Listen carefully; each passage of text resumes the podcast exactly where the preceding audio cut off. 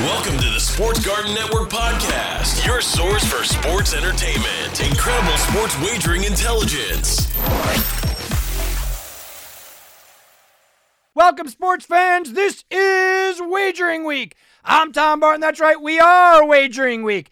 855 the number 4 G A R T E N. That's how you get aboard. And it's Facebook and it's Twitter and it is Sports Garden G A R T E N. Hashtag SGN.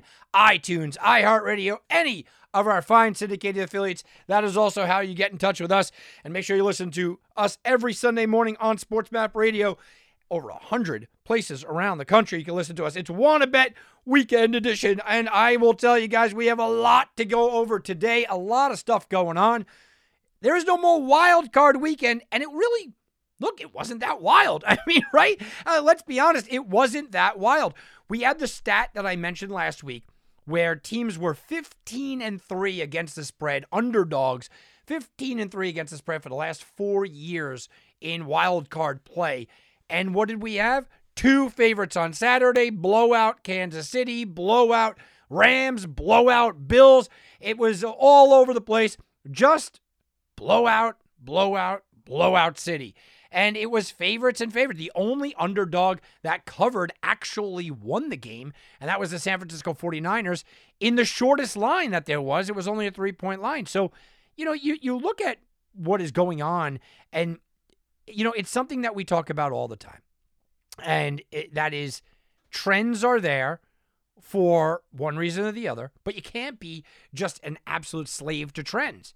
You know, against the spread numbers are there. Uh, and you look at them and you look and you say, okay, uh, this is a basis to use it on. It's something to maybe sway in this column or that column. And, and that's how you have to look at sports betting, right? You almost have to have two different columns column A and column B. And column A is reasons to bet on it, column B, reasons not to. Column B better have almost nothing over there, right? Um, and then you use the culmination. I know people are against the spread betters that just bet strictly on whatever that number was. Look, 15 and 3, you would have got burned. You would have just got flat out burned last week. I'm sorry. It's just the way it goes. And you know, it, it's a it's a metric to be used, but with the new legalized sports betting and so many people in the country that are more intelligent betters, it's just something to pay attention to more than just solely go on it. So when I tell you that, I am now going to follow that up with a trend because why not? Well, in the past three seasons, in the past three NFL postseasons, teams that have won their playoff game are 27 and 3 against the spread. What does that mean? That means if you're taking the underdog, take the money line because they're going to just win it outright. If you're taking the favorite, don't worry about the spread. Just go with the favorite and not worry about it. That's what that means. So let's take a look at the lines here um, and the movement that we had before we kind of dive into each and every game, which we will go over. So Tennessee opened up as two and a half point favorite. It quickly went to three, quickly went to three and a half, all within basically the same day. On Tuesday, the number dropped down to three. And then it quickly went back up on Wednesday morning. It was three and a half across the board all the way around. Now, you could get some three and a halfs, minus 105s at like WynnBET and whatnot. Uh, but generally speaking, it was three and a half across the board. Total 46 to 46 and a half. It did pop up to 47, even a 47 and a half uh, right around Thursday morning at PointsBet, you know, was kind of hanging out there. All right. It, it's all within a point or so. Green Bay, San Francisco. Green Bay opened as a four and a half point favorite, quickly went up to five and a half. You could still get five and a half right now at BetMGM and sixes in the rest of the places across the board. Again, it's not all the same because you have a lot of sixes 105s out there, a lot of sixes minus 110s. So shop around and do your due diligence there. Tampa and the Rams, Tampa Bay opened up at two and a half point favorite. It quickly went to three. Never reached three and a half, quickly went back down to three, and three minus 105 across the country. Actually, in FanDuel, it's minus 104, and I'm starting to think that it's going to get to two and a half. I know it touched two and a half, minus 120 at WynnBET earlier, and I think some of these are going to go to that two and a half. And then finally, the Sunday night game, Kansas City Buffalo. Kansas City opened up as a two and a half point favorite. It never quite reached three, and I know a lot of people were waiting. A lot of Buffalo money was waiting on it hitting three. Well, it's reversed the other way. You still have a two out there at Caesars, but the rest of the board says one and a half across the board and falling. People are all over Buffalo. Not only are they taking Buffalo plus the points, they're also taking Buffalo on the money line. As far as the totals go, San Francisco's been 47, 47 and a half across the board, you know, depending on where you're shopping. Same thing with the Rams, Tampa Bay, about 48, 48 and a half. There is 149 out there with WynnBET. If you like the under, there's one of those. The Buffalo Kansas City line has gone up. There's supposed to be nasty weather, okay? Uh, very cold, a little bit of wind. It went from 53 and a half to 54 and a half, and it has reached 55 at WynnBET. So that's uh, the outlier. Right now, WynnBET right now seemingly is the outlier for the under in the Tampa Bay Rams game. For the under, if you like Buffalo, Kansas City, that's where you should be shopping. Other places, you know, you get the best lines in certain spots and I could kind of lead you through. But by the time you hear my voice, it may be changed. By the time you hear my voice, we might have something quite different. So, again, don't even be a slave to what I'm saying here as far as as that goes because it may change on a moment's notice. All right, let's get into the games themselves. First game we'll get into Bengals Titans. This here starts to become how much do you believe in Derrick Henry? This game starts to become the Derrick Henry question mark game. And that's what it is. If Derrick Henry was 100% healthy, if Derrick Henry would have played in game 17 and shown he had a burst and shown he was healthy, I think that this line would be much higher. I don't think it would be three points. Look, this is a number one overall seed. You know that the Tennessee Titans have limitations. You understand that in 10 of the last 11 games, uh, they just couldn't score. Okay. We do understand that Ryan Tannehill, for much of the season, had more interceptions and touchdowns thrown since Derrick Henry left. But we also do know that the best running back in the NFL, sorry, Jonathan Taylor, but when Derrick Henry is on, I don't think anybody's better than him. When he is back and he is healthy and he is ready to go, he is not a 15 carry back, even a 20 carry back. He's a 25 to 30 carry back that you can't stop. You can't bring down, and that's how the offense runs through him. Now, Tennessee has a number one overall seed. It is not because of Derrick Henry. It is because of a very good defense, which I was stunned about. It is because a weak division, sure, let's be honest. And it's also because you look at the Tennessee Titans and you say to yourself, yeah, you know, they were able to run the ball once they figured out D'Onta Foreman is pretty good. So they can still run the ball. They have a good offensive line. They do have some weapons coming back and getting healthy on the other side. And you start to look at the defense, and it's a defense team. They are extremely well coached. That's something else that you never really talk about in the playoffs, but you really do have to emphasize that. Mike Vrabel might be coach of the year. So it's a number one team at home. It's a number one team at home that got there without their star player. They got there on the backs of a very good defense, a defense that can get you some pressure, a defense that is exceedingly good in making you play their kind of game. They got there despite Ryan Tannehill being limited. They got there with some of their big time weapons, wide receiver weapons, kind of coming back. And now you add in Derrick Henry, who had a legitimate option to uh, scream, you know, I should have been the MVP like each of the last three years. He's that important to the team. Now you end up including that battering ram. So the real question for Tennessee is how healthy is he? I can tell you this look, there was a lot of speculation on writers' parts, people that I know that cover the team that said he could have gone in the last game. He could have played that last game. And now you give him three more weeks to rest up and relax. There's going to be some rust. Okay. But I would rather take fresh legs and not worry about the rust. I, I don't worry about the rust as much as I do. He's going to come back and he's going to be fresh. The sentiment that I've been hearing through people around the, the media and the sports media and even the team itself how much will Mike Vrabel run him? I don't think that that should be the prevailing question right here. In a coach's life, you get very few opportunities to win to win it all. You can have good teams, but you have that feeling in your mind, in your soul. You know what? We could win it all this year. We could do something and win it all. And you know what? The Tennessee organization, if you made, you turn around to anybody in that organization right now and you said, look, you're going to win the world, the Super Bowl this year, but Derrick Henry will not be the same over the next two or three years at all. He'll never be the same again. You're going to run him into the ground. You're going to ruin him, completely ruin him. But you get a, a ring with this. They're all signing up for it secretly. Every one of them is signing up for it. So the question starts to become how much does Mike Vrabel believe in this team? Again, we go back to the notion that they're number one overall seed. They're number one overall seed playing at home, playing up against an upstart Cincinnati team that they are favored over. They're then going to play against a Kansas City team that is not like they've been explosive the last couple of years, a Buffalo team that, look, you like Buffalo, but they've had their flaws and you've already beaten them. And then you go to the Super Bowl. I don't think that Mike Vrabel holds back Derrick Henry. I think that Mike Vrabel looks at this as his one shining moment to really make an impact on the league, his one chance to get a ring. I think Derrick Henry's going to be a full full go. Now, if he's not, maybe early on you see a little Foreman action, but I think he's going to be a full go. And speaking of Derrick Henry, let's talk about the other side.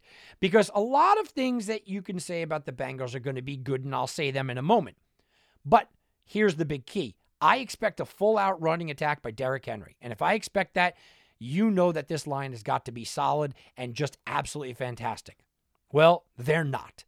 The best defensive player on that team very well might be their defensive tackle, Larry Ogunbowale. I've I practiced that. Okay. But he has played all 16 regular season games. He recorded a career high seven tackles, seven sacks, 12 tackles for loss, tied the team. He's the best defensive tackle on their team. Defensive tackle plays right in the middle, man. That's right where Derrick Henry's going to attack. The guy standing next to him, Mike Daniels, not likely to play because he suffered a groin injury. The guy that stands next to him, Pro Bowl defensive end, Trey Hendrickson, he's in concussion protocol all week. Guys, their defensive line is ravaged with injuries. Now, you could talk to me about the Bengals being 0 7 all time on the road playoffs. You could talk to me about the Bengals being 0 9 all uh, postseason games away from Cincinnati. You could talk to me about 31 years is the first time uh, they won a playoff game last week in 31 years. You could talk to me about all that. I'm looking at this de- defensive line. And Joe Burrow is a fun guy to root for. Joe Burrow is a guy that we all want to root for. And Ja'Marr Chase and that offense. And they could sling the ball all over the field. They could surprise people by going deep and flinging it all over the field and really just playing that Bengals type of defense, uh, offense that no defense can stop. They may do that. They may have success there. But I know that Tennessee is going to have success running the ball. I don't I don't have any doubts about Derrick Henry. I have no doubts about Derrick Henry against a run defense that has looked pretty bad in the second half of the season. And I have no doubts against Derrick Henry without Mike Daniels, without two defensive tackles and potentially a defensive end. You know, I, I think Tennessee's getting disrespected here. I'm not telling you that I'm 100% sold on Tennessee going uh, all the way and all this. I think they're being disrespected. I think a number one overall seed barely being a field goal favorite over Cincinnati is more of the case of people have, being short sighted and just looking at Cincinnati and saying, oh, yeah, that, that's the team. Oh, man. Oh, they're so good. That's what I'm looking at this. As far as the total goes, uh, you know, I don't have a, a feeling that I, I love one way or the other. I think that Tennessee will be able to score, but I also think they're going to take their time in scoring. All right, Green Bay, San Francisco. Here we go. I know certain things about Aaron Rodgers, and I've made them very clear throughout my career. Throughout my career, I've told everybody Aaron Rodgers chokes during the playoffs. That's not entirely true. He chokes during the championship games. Right? Chokes during the NFC championship games, not during the playoffs necessarily. He actually has one more touchdown, nine to eight, than interceptions in championship games. Five championship games, he's got a nine to eight turn, touchdown ratio. And if you don't include turnovers, because he does fumble the ball a lot, he's got more turnovers than touchdowns but that's not in the divisional round. At Lambeau, divisional round, Aaron Rodgers is still pretty good. And I don't think that Aaron Rodgers has to be that good here. And that's the scary thing for San Francisco because this Green Bay team has turned into you can run the ball. AJ Dillon has given them that running ability, that smash punch in the mouth. And Aaron Jones, I know he was on the injury report, a little bit banged up. He is that one two punch and you start to get a one-two punch, well, those safeties are going to creep in. They're going to take that step in, and when you take that step in, Davante Adams is behind you. and he's catching balls. San Francisco, on the other hand, look, they're catching six points here. That's a lot of points to be given to San Fran team. San Fran came into the playoffs as the team nobody wanted to face. San Fran came into the playoffs as the really well coached team that has been here before. San Fran has a lot of things on the other side of the ball, meaning the offensive side, that are just nightmares for defenses, for any defense. George Kittle is a nightmare for any defense out there. Doesn't matter who you are. Deebo Samuel is proving to be an unguardable nightmare because you could run him, you could throw him short, you could throw him deep. An unguardable nightmare. And it all runs with Eli Mitchell and, oh, by the way, the very steady hand of Jimmy Garoppolo. Now, you can give a lot of credit to Shanahan, sure, but that is the reality that the, these players are just difficult to match up against no matter what. Now you look at Green Bay, and there was a point where the Green Bay defense was considered a, a good defense this year. They haven't looked very good recently. You can run on them, and you can certainly throw on them. Now, Jimmy Garoppolo, I don't think is going to go out and gunsling it all over the field. It still goes with Eli Mitchell. It still goes with the running game and Wilson, and, and they're still going to try to pound the ball. But there are spots and there are players that are put into pos- positions and spots that can just drive Green Bay nuts. And over the middle, short passing game, George Kittle and Deebo Samuel are two of those players. Now, do I think Brandon Aiyuk could have a big game? Yeah, sure. But the over the middle type short passing game is something that I think can eat Green Bay up all day long. Now, we've watched George Kittle disappear in big games. And it's not George Kittle's fault they keep him into block. I've watched last week barely any targets. Week 16, week 17, barely any targets. Anybody that's got George Kittle on a fantasy team knows how poorly he ended, okay? But it wasn't his fault. There's just no targets. Well, this is a different matchup. Green Bay matches up poorly with athletic, big tight ends. George Kittle is exactly that. Green Bay matches up poorly with a Deebo Samuel type. That all you can do, you know, Cordarrelle Patterson got all the attention, but all you can do, running around, get on the outside. Yeah, that type is explosive as well. So, do I think that Green Bay is going to score? Yeah, I do. I think Green Bay is going to score. I think they're going to be able to have running ability. I think that Aaron Rodgers has a good game. Do I think San Francisco is going to be able to score? I do. A lot of it has to do with the fact that I don't believe that this Green Bay defense is very good, but a lot of it is the matchup nightmares. And there are certainly the matchup nightmares. So, what about the San Francisco defense? Because we've talked about the Green Bay defense, we talked about the Green Bay offense, we've talked about the San Francisco offense. Well, San Francisco defense, you know, they're going to get after you. They can absolutely pressure the quarterback. Aaron Rodgers does not like to be pressured.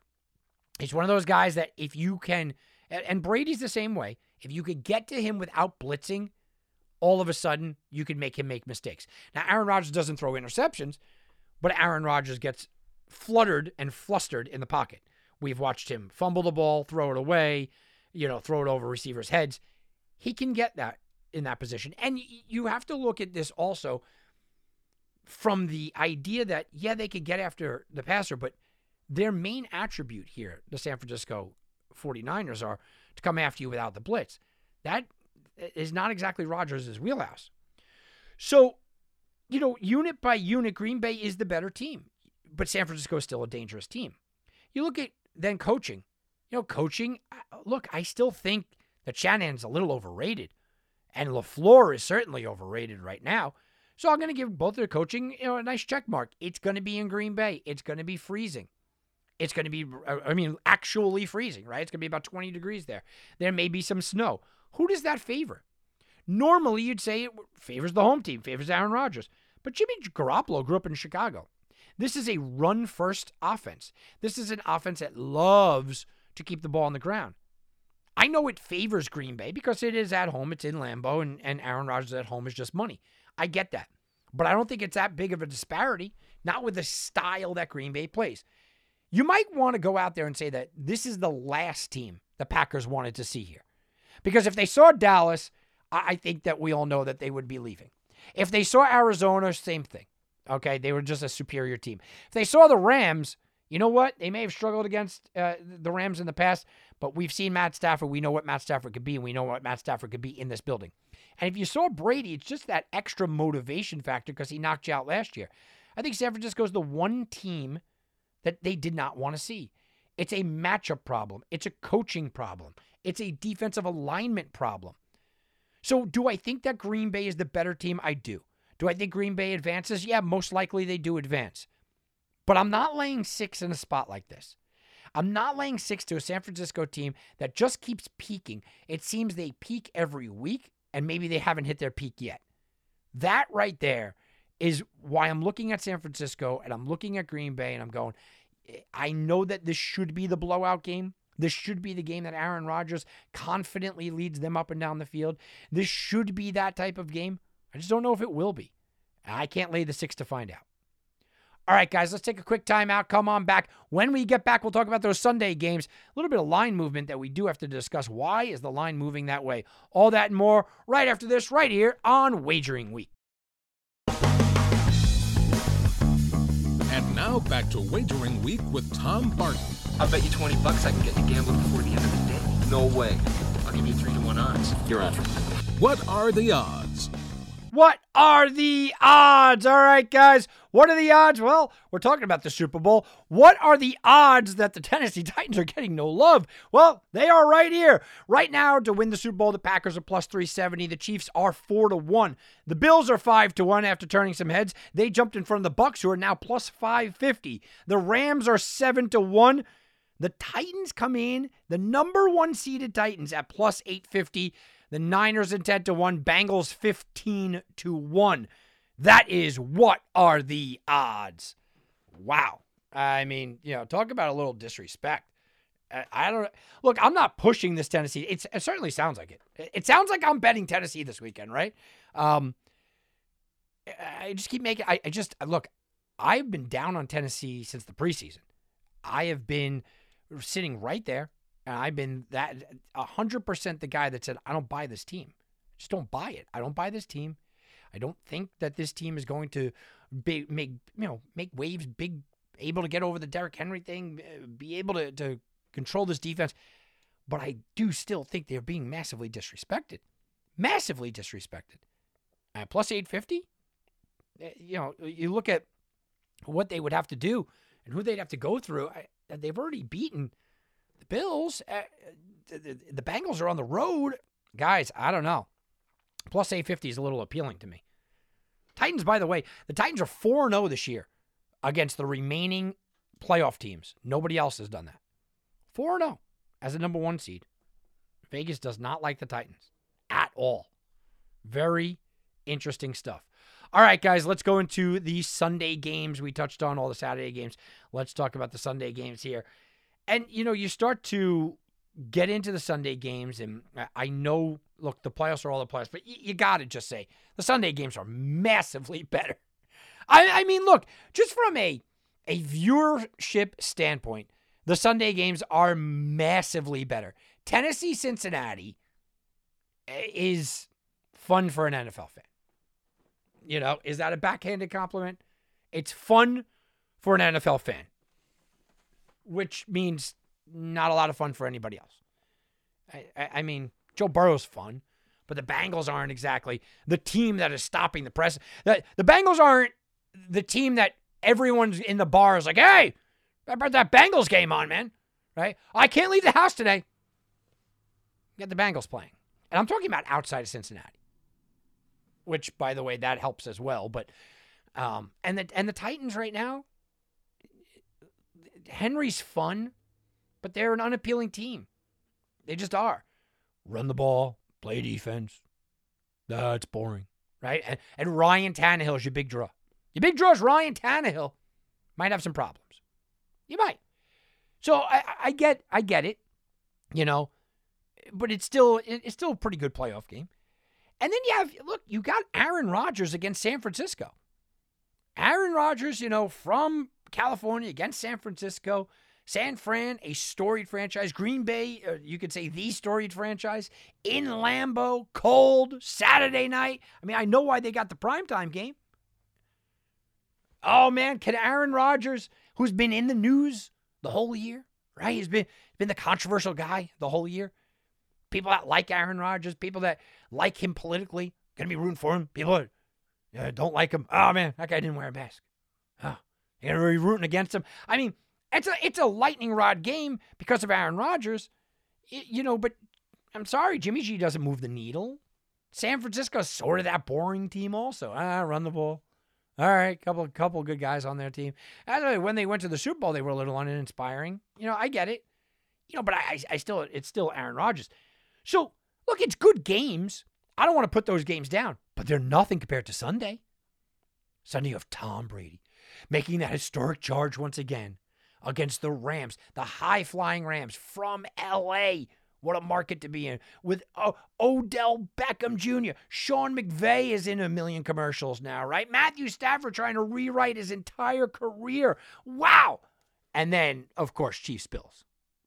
And I've said it about the Chiefs Bills before, and I'll say it again. It, there used to be a time back in the in the 90s. I, oh man, back in my day, you know, I, I feel I feel like that has to be said like that. It has to be said with a sigh. I feel like when you say back in the 90s, it has to be said with, with a back crack and a sigh. Let me see if I can get the back crack. Back in my day, ah, back in the 90s, before all these joints hurt, right? But back in the 90s, guys, we used to joke around all the time because Super Bowls were always blowouts.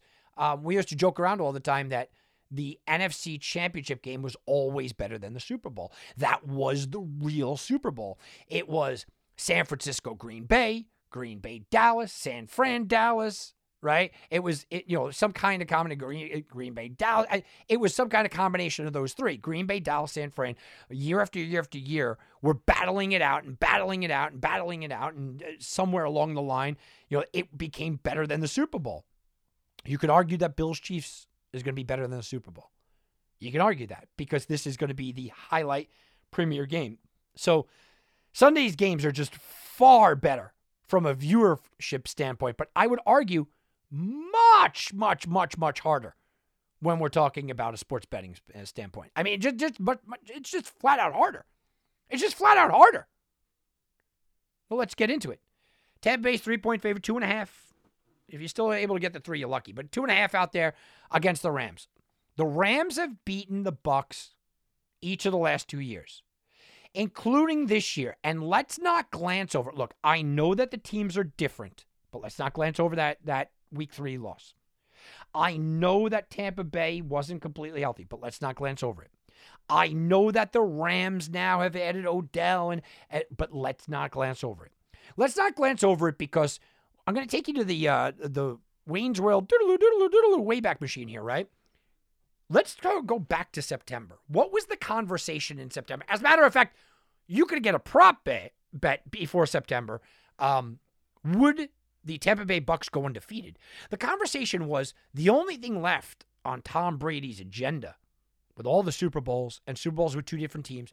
The only thing left for him to do is to go undefeated.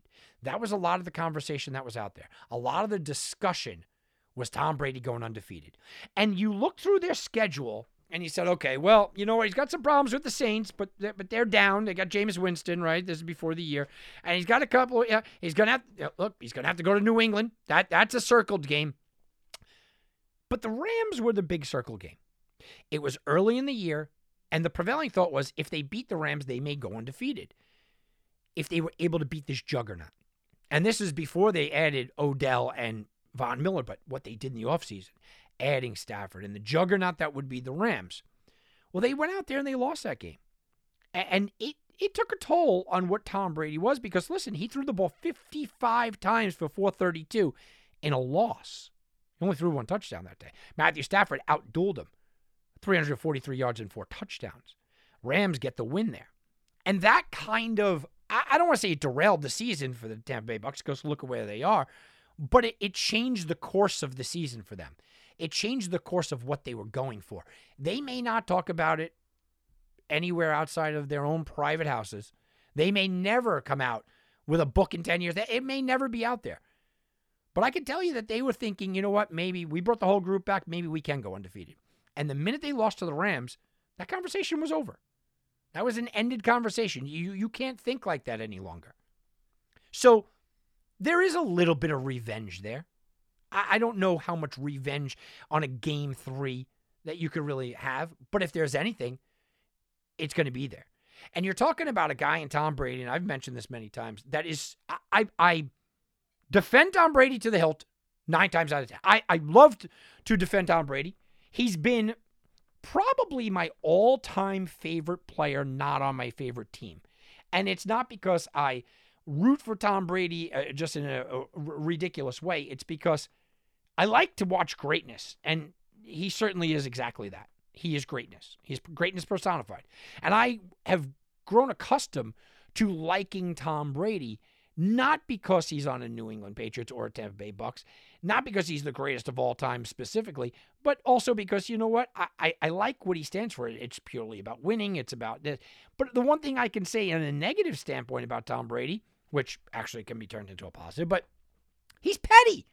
And Tom Brady's a petty guy, right? Tom Brady's sitting back in the biggest mansion ever. He's winning with two teams. He's going to go down in history as the greatest quarterback this sport's ever seen. And let's be honest, the greatest player this sport has ever seen. Tom Brady has cemented his place, his legacy. He's got a, a supermodel wife, a legitimate. It's not like she's really hot. And people go, oh man, have you seen his wife? She's like a supermodel. No, no, no. Hey man, have you seen his wife? Mm, she is a supermodel, right? He's got a supermodel wife. He's got great kids. He, I, I mean, he's he, everybody likes him nice guy. Can't handle his tequila, obviously, but he, he's everybody likes him. He, he's eh, outside of the people that root against him. He's got it all. Yet he's so petty that he still talks about being passed over for the draft. He's so petty that he still talks about, you know what? I'm going to use that as motivation. I'm going to use something that happened 25 years ago to me. I was a different person. It was a different world, but I'm still going to grasp at that and use that as motivation right? You still see him. He's throwing tablets on the sideline. I mean, he's still got the fire. So you don't think that losing during what was supposed to be his undefeated season, you don't think that losing that game kind of sticks in him? Yeah, it does. Now, getting into the game itself, look, Tristan Wirfs, that injury could be massive. The Tampa Bay Bucks offensive line has been stout all year. It is generally graded out in PFF, Pro Football Focus, as a top five offensive line, if not the number one overall. I've watched some publications put them number one overall. Okay. Without Tristan Wirfs, that could be a problem. And we don't know the extent of his injury. And by, by the way, Ryan Jensen as well. I think Jensen's going to play.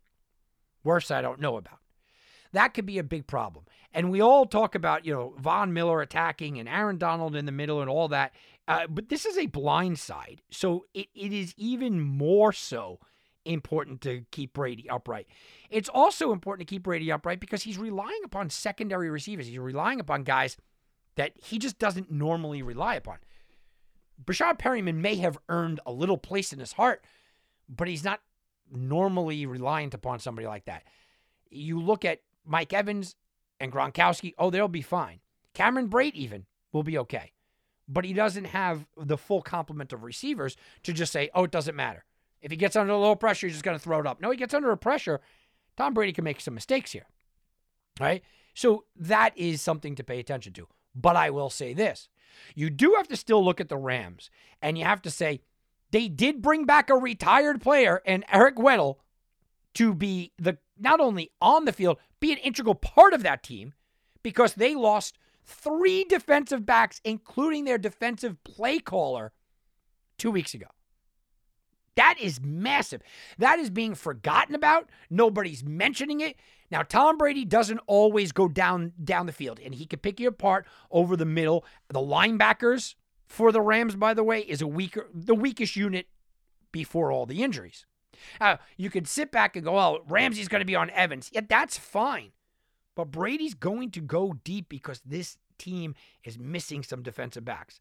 The injuries in this game are sort of massive. And I don't think people are giving it enough credit to how massive they can be. That's something, that's a serious problem, right? That is a serious problem. On the other side, Tampa Bay's defense, everyone says, you know, they're the best running defense in the league. They did have some problems there when they were banged up. I know Lavonte David was banged up for a while. And you look at Devin White was uh, hampered for a little while. Vita Vea was, was injured for a little bit. Tampa's defense, with the one area you can take advantage of. Look, you're not going to run into the line here and expect to have success. I think they're going to try to get something established with Sony Michel. Sony Michel is not the guy to get it done. I think they're going to give Cam Akers even more leverage here, but even Cam Akers at his best, probably not going to have massive success here. So, can you go downfield? Yes. Cooper Kupp will have a big day. OBJ can have a big day. Absolutely. You could push the ball down the field on Tampa. But the stat that I see is that the Tampa Bay defense, they allow seven receptions, which is the second most, and 46 receiving yards per game to running backs. That's the second most receptions, the sixth most receiving yards. Now, a lot of that is a product because teams can't run, but that is also an area you can take advantage of. And Matthew Stafford, for all the faults that he is, and he doesn't beat good teams, and he doesn't win playoff games, and he doesn't, you know, beat good teams in his entire career, and he throws too many interceptions. For all the problems that you want to uncover about Matthew Stafford, the one thing he can still do is he can still pick apart a defense that has a major problem and a major hole. Well, the Tampa Bay defense, they get torched by receiving running backs. Is Cam Akers ready for that role? Now, I know Sony Michel isn't. Darrell Henderson would be, right? Darrell Henderson could make this all different. But I'll, I'll tell you what, Darrell uh, Henderson, it, eh, how much is he going to be on the field at, at all? No, no. So Cam Akers, is he ready for that? That is something to pay attention to. So you have both sides of this where I absolutely see a weakness on the Rams side. It's downfield. It's over the top. It's with the safeties. I see a big time weakness there for the Rams that certainly will be exploited by a veteran quarterback who, while he's known to be the dink and dunk guy, just last year led all quarterbacks in the entire NFL at downfield passes. Now, he lost Godwin and he lost Brown. Brown wasn't an integral part last year. Godwin's not that downfield guy. Okay. So I don't want to hear that it's just these guys. He was using Scotty Miller last year to go downfield, who might be a bigger part of this if you guys looking at a prop plays. And then on the other side, Matthew Stafford, a veteran leading quarterback. Yes, they're going to try to run the ball. I think that they're going to have to abandon that soon enough. So if you're not going to run the ball, short passing attack, dink and dunk, dump it off. Well, there you go. That's something you can exploit with this Tampa Bay defense. So I think both quarterbacks are looking at this and finding exploitable options on the defensive side.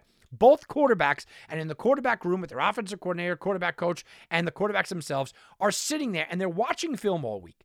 And they're watching exactly the numbers that I just gave you. They're watching, you know what's open? This is going to be open.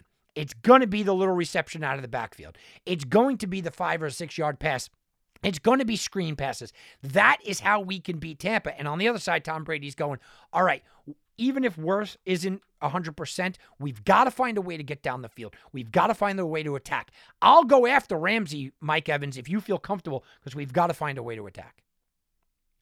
One thing I, I did find interesting this week um, about this game, and it can be shared uh, kind of about this game. So Tom Brady has, you know, a podcast thing going on, and and um, Jim Gray was on, and uh, Jim Gray asked Tom Brady about the notion that, you know, we know about the tuck rule and everything else, but about the notion that Brady gets a lot of calls going his way, the perceived notion that Brady gets a lot of calls going his way, and you know, look, the roughing the passer calls, that's going to go with any quarterback. You, can breathe on Brady and get a 15 yarder. I get it, right? That's with any quarterback, though. Maybe not the running quarterbacks. You know, if you're Jalen Hurts, uh, you know, or, or a Taysom Hill, maybe you're not going to get the, the same leeway. But it's going to be the same thing for the Matt Ryan. It's going to be the same thing for a Stafford. Or, or I've watched Aaron Rodgers not get touched and get, you know, all kinds of stuff. So, uh, with the exception of that, this is a stat that I want to throw out because this is a stat that is pretty important. Opponents against the Buccaneers had the fewest combined defensive penalty yards in the NFL. The fewest. So throw away the narrative that the refs love Brady because they don't penalize the other team at all. All in all, this game, I think it's going to be what we expect. It's going to be a back and forth game. I didn't believe in the Rams early on. But I think that the Rams actually got a pretty good option here. If you had the option to go to Green Bay, and you guys know how I feel about Green Bay, I think it would have been a lot tougher for a hot weather team to go there, to go into the elements, to play that team. And I know that they played well last year against them, even though everyone was banged up. I get that. But I thought that that was going to be a little bit tough. But I, I think the Rams are hitting their stride here. And they've looked a lot better recently. And now you go to Tampa Bay. You go to a place that is warm weather. You go to a team that has some flaws you can exploit. If Tristan Wirfs is out of this game, you cannot bet Tampa. If he's not 100%, I still don't think you could bet Tampa. There are certain guys on this team, on this Tampa Bay team, you can lose, and it's, I'm not worried about. You can lose Chris Godwin. And I go, you know what? Great player. Fantastic. They could get past it. You could lose Antonio Brown. Great player. You know what? You get past it. You could lose Gronk. I'm going, you know what? I think Cameron Brate could fill in admirably. I, I think O.J. Howard for a little brief stint there uh, the last two years. Okay, he could fill in. You could lose Leonard Fournette. By the way, Fournette coming back it could be huge because I think they're going to be able to run the ball. But you could lose Fournette and you go, ah, this kid Vaughn, he's looking okay, right? You could lose uh, uh, Ronald Jones. There, everybody you can kind of lose on this team. On the defensive side, Devin White, you cannot lose. Vita Vea, you kind of can't lose. Yeah, I think he's just too powerful in the middle. You certainly can't lose Brady, of course. I'm talking outside of Brady. And Brady's weapon, you cannot lose Tristan Wirfs. You can even you can even get past Ryan Jensen. You cannot lose Tristan Wirfs. This kid, and that's what he is as a kid, has established himself. They were bought, they bought this him and they drafted him to, for the future and hoping he was going to be a future star. He's a star now. And he's protecting Tom Brady. He's got to be in there. If you are betting the Bucks, make sure Tristan Wirfs is in there. I'm not automatically saying if he's out, go bet the Rams, but you just can't bet the Bucks unless Wirfs is in there and as healthy as he could possibly be. That is a dynamic, dynamic player. I would say that's probably the most important player on the Bucks outside of Tom Brady. I would go as far to say that Tristan Wirfs is the most important player on the Tampa Bay Bucks outside of Tom Brady. You know, we're talking about the future. Now let's go bet to the future. We're sending you back to the future. Okay, all right. Bet to the future. Now let's go bet to the future. Well, the Raiders' job is the hot job right now. It seems in uh, the circle of conversation everyone's talking about. Maybe it's going to open up. Maybe this is going to be the coaching job that lures away one of the big boys. Well, let's take a look at some of these odds because Jim Harbaugh is a two to one favorite to land that job. So, yeah, they're thinking maybe they could lure him away. Uh, look, the interim did a good job, brings them to the playoffs. So Nick is five to two. Pederson, Doug Pederson's five to one. Mike Tomlin Seven to one odds. Now that would be a splash. Dabo Swinney's eight to one. Byron Leftwich is ten to one. David Shaw is ten to one. Eric Bieniemy is ten to one. Sean Payton, yes, that Sean Payton, ten to one. Todd Bowles is twelve to one. Brian Daboll, fourteen to one. Joe Brady, sixteen to one. Nathaniel Hackett is twenty to one, and that almost does it because Lane Kiffin is a hundred to one. That is bet to the future. And, you know, all these coaching changes and all these uh, possible coaching openings, because they're not all openings, right? It's possible coaching openings. It's already starting to become like the hot stove of the NFL, right? The hot stove of the NFL. Who's going where? I can tell you, look, I just don't. I thought for a while maybe Harbaugh would come back, but I'm starting to see that he's hiring defensive coordinators, right? He's hiring coordinators for Michigan, for Michigan. So I just don't know if he would be going about that. It seems to me more like Harbaugh is using the NFL to kind of get a contract extension from Michigan, using the NFL for leverage and money leverage. It doesn't seem to me that Harbaugh is, you know, really serious about coming to the NFL. It really does uh, seem to me that he's going to stay, and that's it. And look, I don't think Shaw is going to be the guy. I know that the Raiders are in a spot where they want to make a splash. And usually defensive coordinators aren't the splash, like, you know, Leslie Frazier's of the world and uh, Dan Quinn's of the world. So then you start to look at the offensive guys.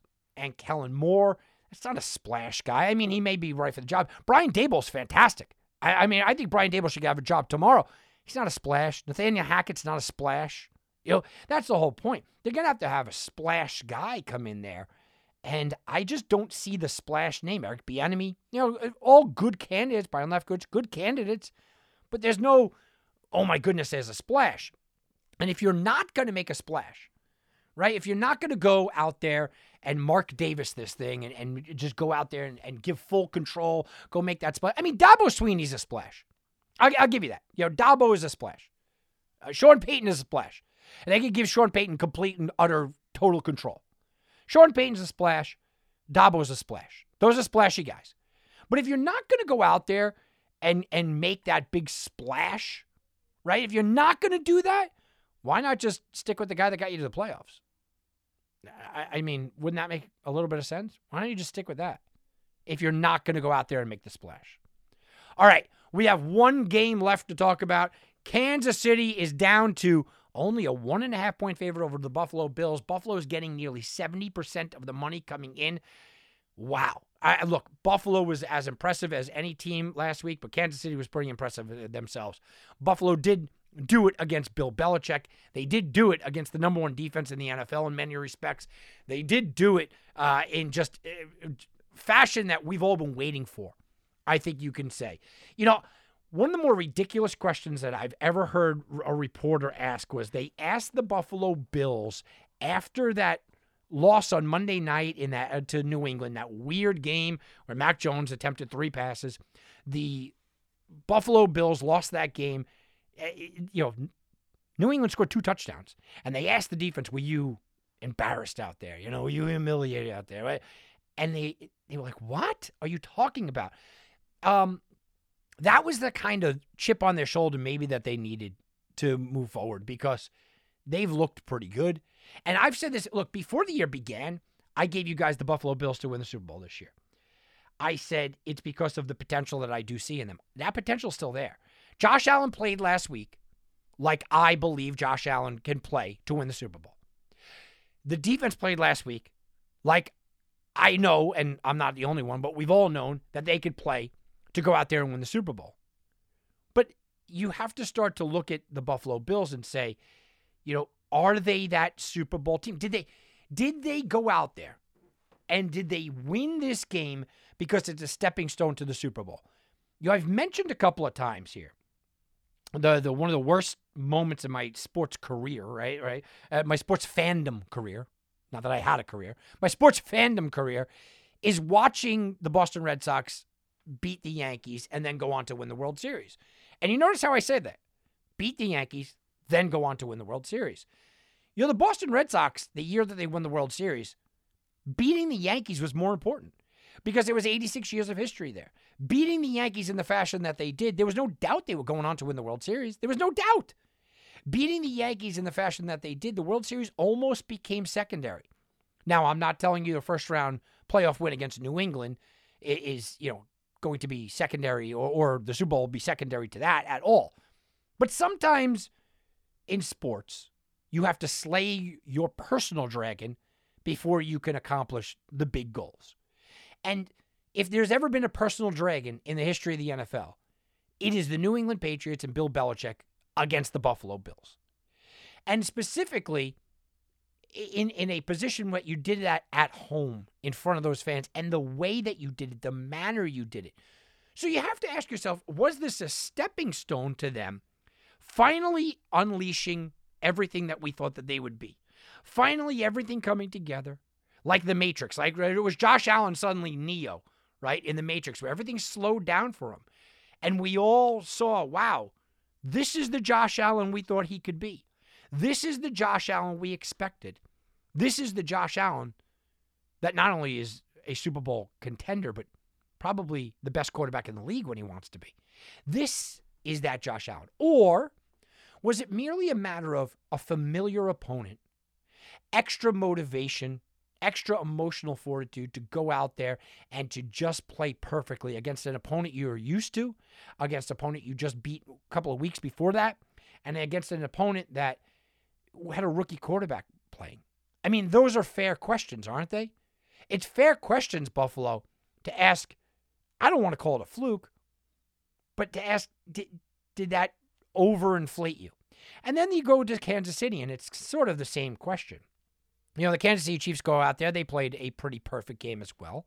Kansas City had absolutely no problems. Kansas City ran up and down the field. But Kansas City, you know, you kind of had the same situation, didn't you? You played a Pittsburgh team that, by all rights, should not have been in the playoffs. It took a just epic collapse by the Colts for to even get there. You played a Pittsburgh team that had a lot of injuries. You played a Pittsburgh team with a guy playing his last game because he was walking out, and everyone's going, "Yeah, you know what? We love Big Ben, but he left a year too er, too late, right? He should have left last year." And you played it at home, so both of these teams are in a position where y- you almost can't look at last week. Yet that's why everyone's looking at them. Now we could go down the course of history here, and you could say the Bills did beat Kansas City 38 to 20 in Arrowhead in week five. Josh Allen was fantastic, threw for 315 and three touchdowns. Buffalo averaged 21 yards per reception in that game. That's pretty fantastic. Patrick Mahomes did not look good. The offense couldn't get it running. And every Chiefs fan will tell you, well, that was that was the bad incarnation of this Chiefs team. Because this Chiefs team, for early on in the season, there were questions. I had Joe Valerio on uh, with us, and there were legitimate questions. Can the Kansas City Chiefs fix this? Can they fix this? Well, they did. And they fixed it on the back of, oh, tremendous defense, right? That was it. It was, oh, man, this defense, absolutely stellar, absolutely fantastic. But it was also on the backs of playing some weak opponents, right? Early on, they played Cleveland, Baltimore, Los Angeles, Philly, Buffalo, Washington, Tennessee. That's the defense. That's who they played. They were three and four. Okay. Then their defense started to show up. Then their defense started to play. Here we go. Let's let's let's start to talk about the defense. But I'm even going to back it up. I'm going to back it up to even before that. Because here are the list of quarterbacks that they have played since week 6. Since that Buffalo game, that Buffalo game where Josh Allen went absolutely off. Here's who they've played. Taylor Heinicke, Ryan Tannehill, Daniel Jones. They beat Green Bay without Aaron Rodgers, Jordan Love. They did beat a Derek Carr team. They did beat Dak Prescott. Then you came back, Teddy Bridgewater, Derek Carr again, in overtime in a game where Justin Herbert had a great game. Then they beat Pittsburgh twice, Cincinnati they lost to, and Drew Lock in Denver. You know, Justin Herbert, that win is an impressive win, but it did take overtime. Justin Herbert didn't look great in that game, but it did take overtime. Their other win against, or their other game that they played against a really good quarterback was against Joe Burrow. They lost that game. When they played against Teddy Bridgewater, Drew Lock, when they played against Ben Roethlisberger, they played against Jordan Love, Daniel Jones, they looked good. Taylor Heinicke, their defense looked good. But even then, at the end of the year, this Kansas City defense started to falter. Allowed 24 to Drew Lock, 34 to Joe Burrow, 28 to the Chargers. So going into the playoffs, going into the playoffs, they had allowed 24 or more in three of the last four games. Pittsburgh put up 21 on them. It was a blowout, but they still put up 21. I know one of them a defensive touchdown. It, it, it, it is what it is. Guys, I don't have a lot of confidence in this defense. I don't have the confidence that I had early on in the season with this defense at all.